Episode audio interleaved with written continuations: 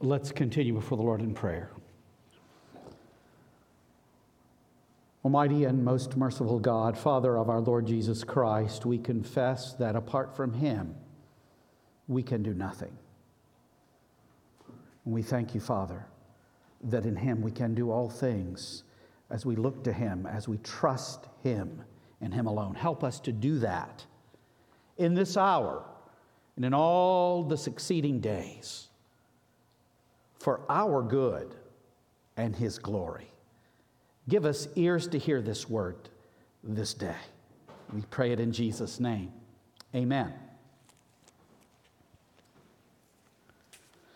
Well, our scripture reading this morning is Philippians 3. Philippians 3. We'll read verses 1 to 17. Philippians 3. This is God's holy and infallible word. Finally, my brothers, rejoice in the Lord. It is no trouble for me to write the same things to you again, and it is a safeguard for you. Watch out for those dogs, those men who do evil, those mutilators of the flesh. For it is we who are the circumcision, we who worship by the Spirit of God, who glory in Christ Jesus and put no confidence in the flesh, though I myself have reasons for such confidence. If anyone else thinks he has reasons to put confidence in the flesh, I have more. Circumcised on the eighth day of the people of Israel, of the tribe of Benjamin, a Hebrew of Hebrews. In regard to the law, a Pharisee. As for zeal, persecuting the church. As for legalistic righteousness, faultless. But whatever was to my profit, I now consider loss for the sake of Christ. What is more, I consider everything a loss compared to the surpassing greatness of knowing Christ Jesus my Lord, for whose sake I've lost all things. I consider them rubbish that I may gain Christ and be found in Him, not having a righteousness of my own that comes from the law, but that which is through faith in Christ, the righteousness that comes from God and is by faith. I want to know Christ and the power of his resurrection and the fellowship of sharing in his sufferings, becoming like him in his death, and so somehow to attain to the resurrection from the dead. Not that I have already obtained all this or have already been made perfect, but I press on to take hold of that for which Christ Jesus took hold of me. Brothers, I do not consider myself yet to have taken hold of it, but one thing I do, forgetting what is behind and straining toward what is ahead. I press on toward the goal to win the prize for which God has called me heavenward in Christ Jesus. All of us who are mature should take such a view of things. And if on some point you think differently, that too God will make clear to you. Only let us live up to what we have already attained. Join with others in following my example, brothers, and take note of those who live according to the pattern we gave you. The word of the Lord. Thanks be to God.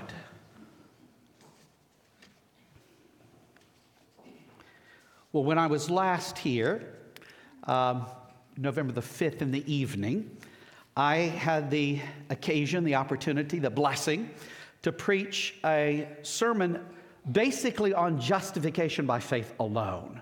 I spoke on what was called, I called the genius of the Reformation. And we looked at Psalm 15, seeing how not just in certain New Testament texts does God teach this great doctrine to us, just in Paul as we see it here today, but throughout the Bible. And we saw something of the dimensions of that great doctrine. And we're going to be thinking about that again this morning. We're going to be thinking about some of the aspects of justification, but we're also going to be thinking now too about sanctification and how they are properly distinguished, and we must distinguish them, or we don't have the Reformed Church in any proper sense. But we also must not divide them. We must not sunder them apart. So we want to think about that. And what I want to take for you, and this is a little different for you, no doubt. Uh, I'm sure all of you, particularly older ones of you, have heard perhaps maybe more than you care catechism sermons in your life. But I suspect you've not heard catechism sermons from the Westminster larger catechism. I'm preaching through that. And you say, oh my goodness, why would you even mention that? Well, here's why. The Westminster Larger Catechism has a question that's unlike any question in any catechism. And in fact, this is somebody you may know, Bob Godfrey, a good friend of mine, former president of Westminster Seminary, president emeritus in California, and a, a, a fixture at Ligonier. Uh, so you may know Bob. And Bob is a good reformed fellow, a good reformed man. But he says, he says, and assures us that this question in the larger catechism, question 77, is a question that he calls the most important question in catechism. That's amazing, especially coming from a Heidelberg man. Uh, listen to what the question is. The question is this Wherein do justification and sanctification differ? Wherein do justification and sanctification differ? And this gets at the heart of the Reformation. And the answer is this Although sanctification be inseparably joined with justification, yet they differ in that God in justification imputes the righteousness of Christ. In sanctification, his spirit infuses grace and enables to the exercise thereof. In the former justification, sin is pardoned. In the other, sanctification, it is subdued. The one, justification, does equally free all believers from the revenging wrath of God, and that perfectly in this life, that they never fall into condemnation. The other, sanctification, is neither equal in all, nor in this life perfect in any but growing up to perfection.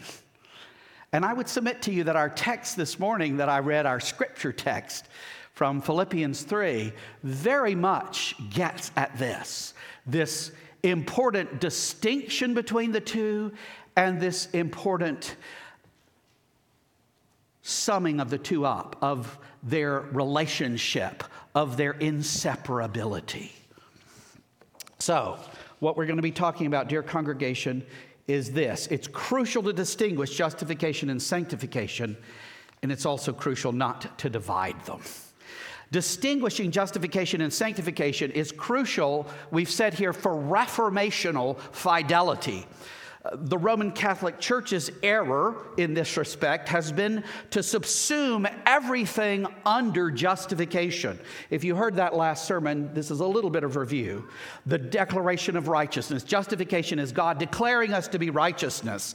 And we see that our Roman Catholic friends believe that sanctification is unto justification. In other words, one is justified, one is declared righteous, according to our Roman Catholic friends, when and only when one is sanctified, that is to say, made righteous. The process of justification, and that's how it's seen by our Roman Catholic friends, begins with initial justification in baptism, continues through the life as grace is infused by the seven sacraments, ending with extreme unction, the last rites and the soul of the departed going to purgatory, unless you're a saint, going to purgatory to be there to be thoroughly sanctified so that we might be finally justified. This is the teaching of that church and go to heaven.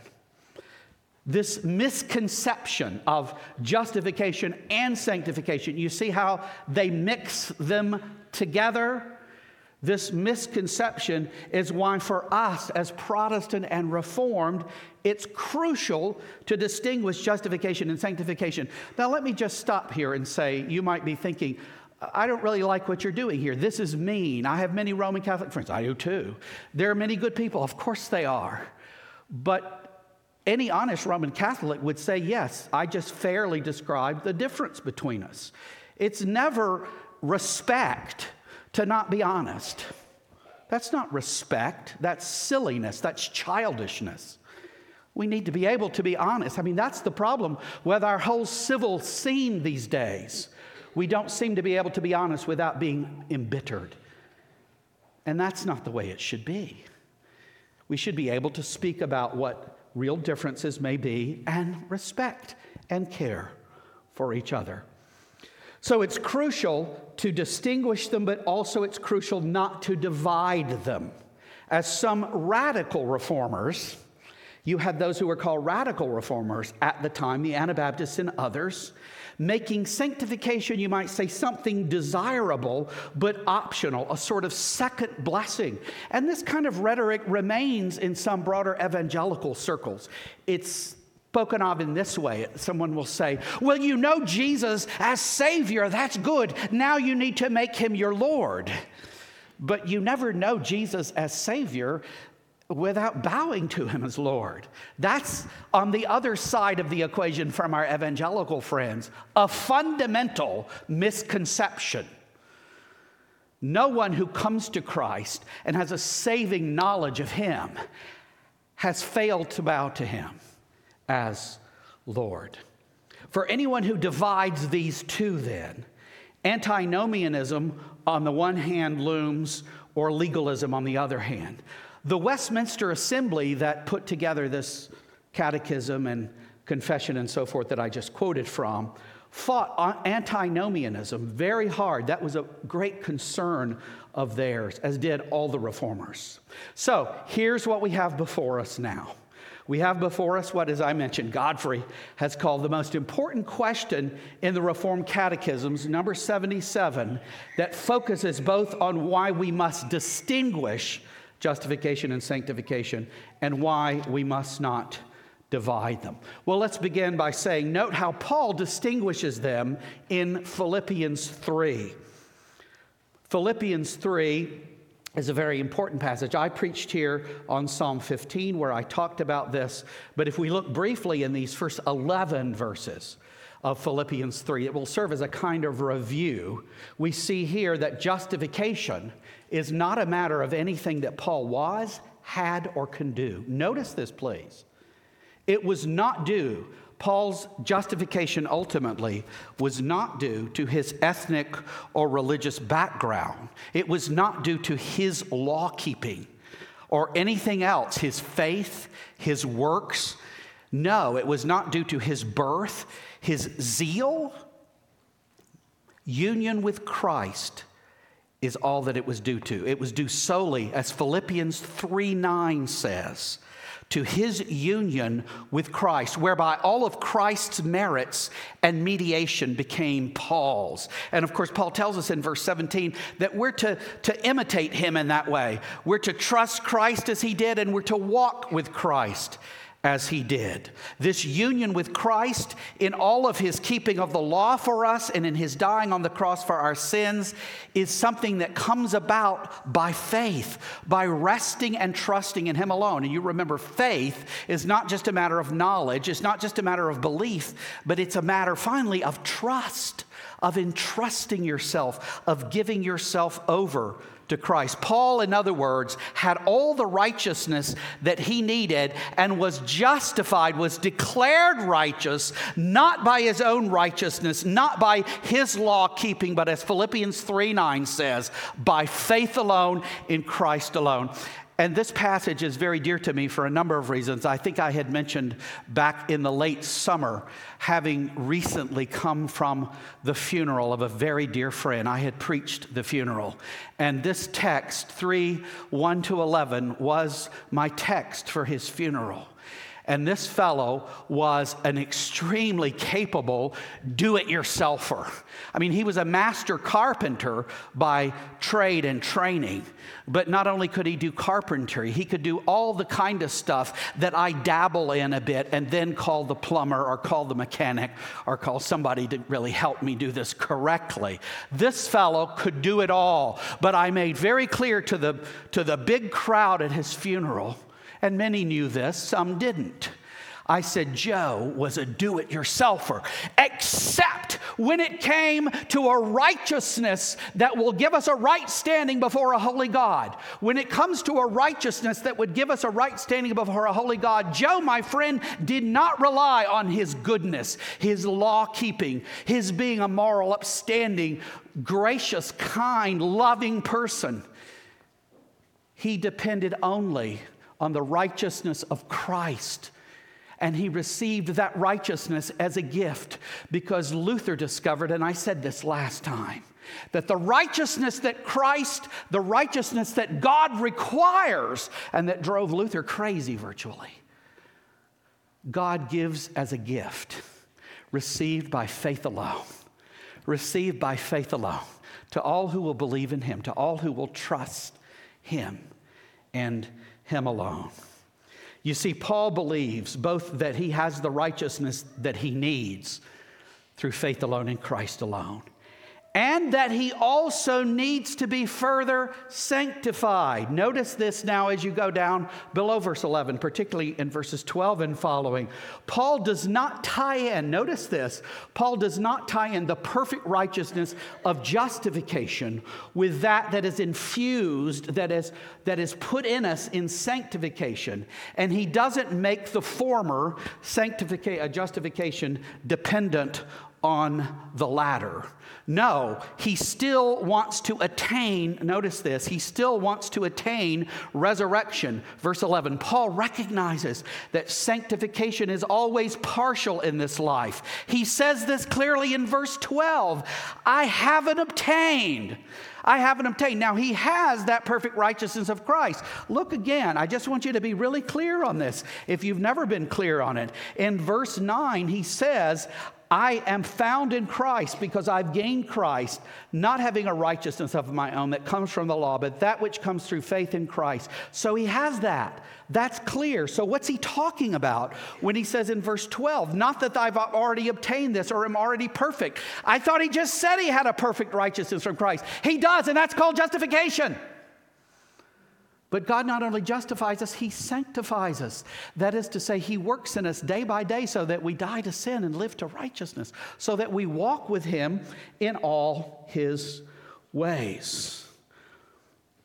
He says, I haven't obtained. I'm not already perfect. And if Paul can say that again, he says in verse 17, you know, keep join in imitating me. I trust nobody here is going to say, well, strange, step aside. I have obtained. Paul didn't, but I have. Does anyone really wish to say that? That you've exceeded Paul? I don't think so. No. No. Paul presses on, we see, in sanctification to become such. He forgets what lies behind, he says, that which would paralyze him from his failures or which would puff him up from his successes. And he presses ahead. All this is to say that he properly distinguished justification, which he has, and that perfectly. He has a perfect standing before holy God. Do you notice how the, the catechism puts it? In justification, sin is pardoned, and justification equally frees all believers, the weakest believer in this room. The weakest believer. That's not in the sight of God, as you come before Him to be received of Him, you need to come on the basis of the righteousness of Christ, trusting in nothing else. And on that basis, you will be received along with all other believers. It frees all believers from God's wrath, and that perfectly in this life. Perfectly. This is the discovery of Luther, of Calvin, of Zwingli, of Knox, of the Reformation. You say they didn't understand that before that? No, not clearly. This is why we had one a reformation. Free all believers that they never fall into condemnation. But the other, sanctification, is neither equal in all nor in this life perfect in any, but growing up to perfection. That's where children of God differ. Some are more sanctified than others. Vos, in his commentary on the larger catechism, puts it this way he says, Here are points in which justification and sanctification differ. I'm, I'm just summarizing this now for you. Justification is an act of God's free grace, it's an act by which God imputes Christ's righteousness, it's an act in which God pardons sin, total and equal in all cases, complete and perfect in this life, a judicial verdict which frees from condemnation and awards eternal life. Everybody in this room who trusts Jesus Christ alone. Keep, why do you keep saying alone? Because it can't be a mixture. It can't be, well, I trust Jesus mostly, but also myself some too, because, you know, let's face it, I'm pretty good. No. No. Christ alone. Well, I trust my upbringing. I tr- no, d- go back and read Paul. You can't trust any of that.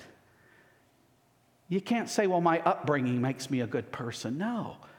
This is open to all, and it's closed to any who will rely on anything else. Paul says, I counted all that stuff but a loss. He says, I counted it as rubbish. And the actual Greek word is a lot stronger than rubbish. It's like something on the bottom of your shoe that doesn't smell good that you accidentally stepped in. That's the word. All of my righteousness, the prophet says, they're filthy rags. No trust in that. That's justification. But now, sanctification. Here's what sanctification is it's a work of God's free grace, it's an inner, ongoing reality. It's a work by which God infuses grace and power. It's a work in which He subdues sin, different in degrees in different persons. It's incomplete and imperfect in this life. Because if you're saying, but Pastor, I've still got so far to go, I fall so short. I have sins of my mind, of my words, of my deeds, but I, oh my goodness. Well, yes, and we keep working on that. That's what Paul says. I haven't obtained, I keep pressing forward. Well, this brings us to the reality of the two must though distinguished, must not be divided or divorced. You see, if we divide them, if we divorce them, as we said, this leads to just lawlessness, a devil may care attitude. And so some people on the other side of the equation will say, hey, I like this justification thing. I'm cleansed, I'm free, I'm pardoned. I can just do whatever I want to. But you see, if you are free, cleansed, pardoned, the question is, what do you, as a new man, as a new woman in Christ, want to do? In your deepest, new self, and the deepest self that you are in Christ, you want to walk with Him. You want to walk with Him, and everything that falls short of that makes you mourn, it makes you grieve. You wish that it weren't so. I want this thing to stay on my ear, but it doesn't seem to be doing it today for some reason. So you don't want to say, well, I'm justified, I'm good, I can live as I please. That's Paul's not Paul's language, is it? Note here that Paul's language indicates nothing of the sort. He says, look at the strength of the language there. It's actually muted, it's a bit tamped down in the English. It's very strong in the Greek.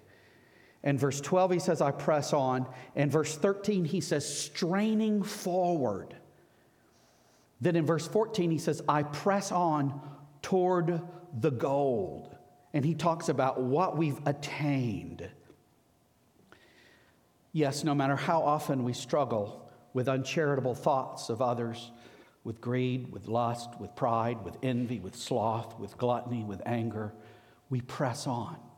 We get right back up and back into the fight that is the Christian life. It's helpful to think about this two different ways of dealing justification and sanctification. This would be a whole nother sermon, but I'm just going to mention this. If you look at Ephesians 5 and the way that a husband is to love his wife, he says he's to love his wife as Christ loved the church and gave himself up for her. You could call that, if you read it carefully and understand what's being said there, that's a justifying love.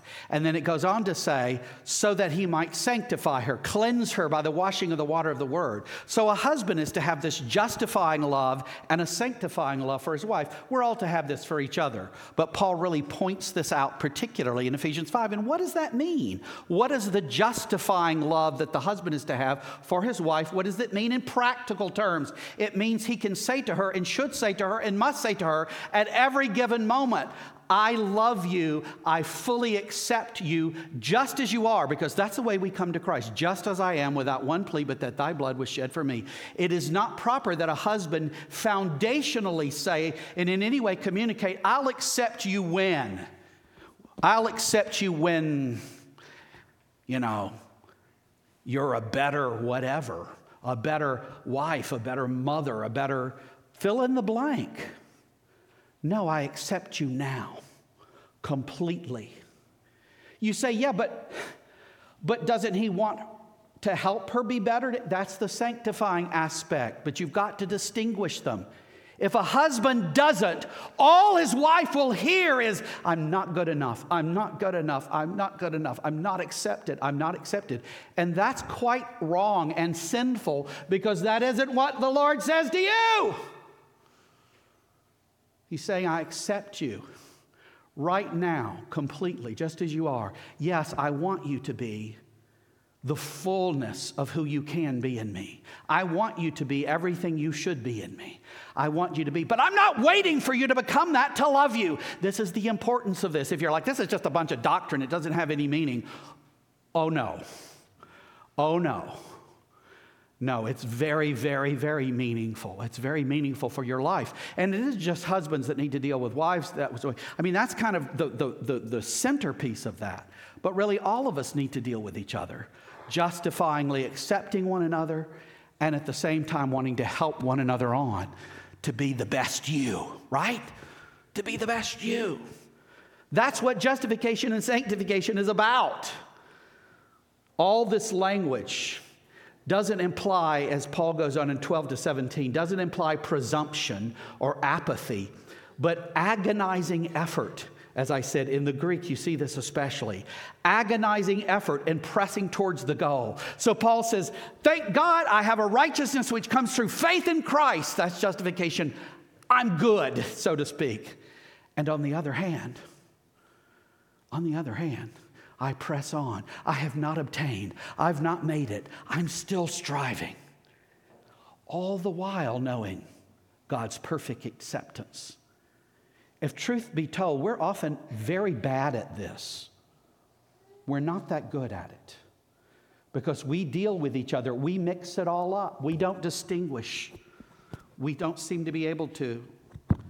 One of the, one of the ways it's really uh, it's really hard sometimes is with your children, especially as your children get older.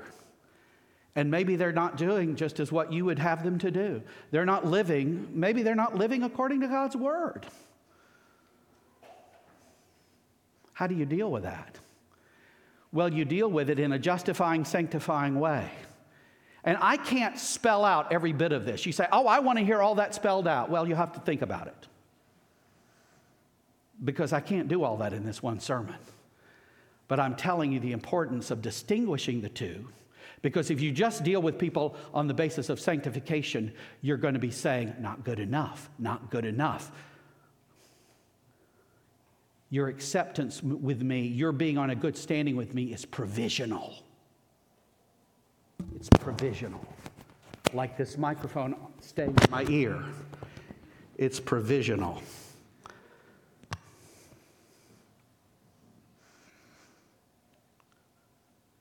Paul knows both that justification and sanctification are distinguished, and he knows that they're never sundered or divided. Notice the way he puts it in verse 15. He says, Let those of us who are mature think this way. What way? That we must forget what's behind and press on to what's forward, that we're not perfect, that we must press on because Christ has made me his own, that we must say, I press on toward the goal for the prize of the upward call of God in Christ. He says, Let those of us who are mature think this way. You see, this isn't insecurity, but maturity. It is insecurity if you don't get the distinction and you think it's all about sanctification. And you think, well, I'll be accepted with a holy God when I deserve it, and you'll be accepted with me when you deserve it. Wow. You never deserve it in that sense. Ever. God graciously accepts you and at the same time works in you to make you what you should be. Vos points this out. He says, justification and sanctification are inseparably joined together. There is no justification without sanctification. There's no sanctification without justification. The person who one has the person who has one has the other also. God is the author and the source of both justification and sanctification. And notice this, they both proceed from God's grace or his special love and favor to sinners because it's all of grace. Your salvation is all of grace. God has no children that he justifies, that he fails to sanctify. He does both.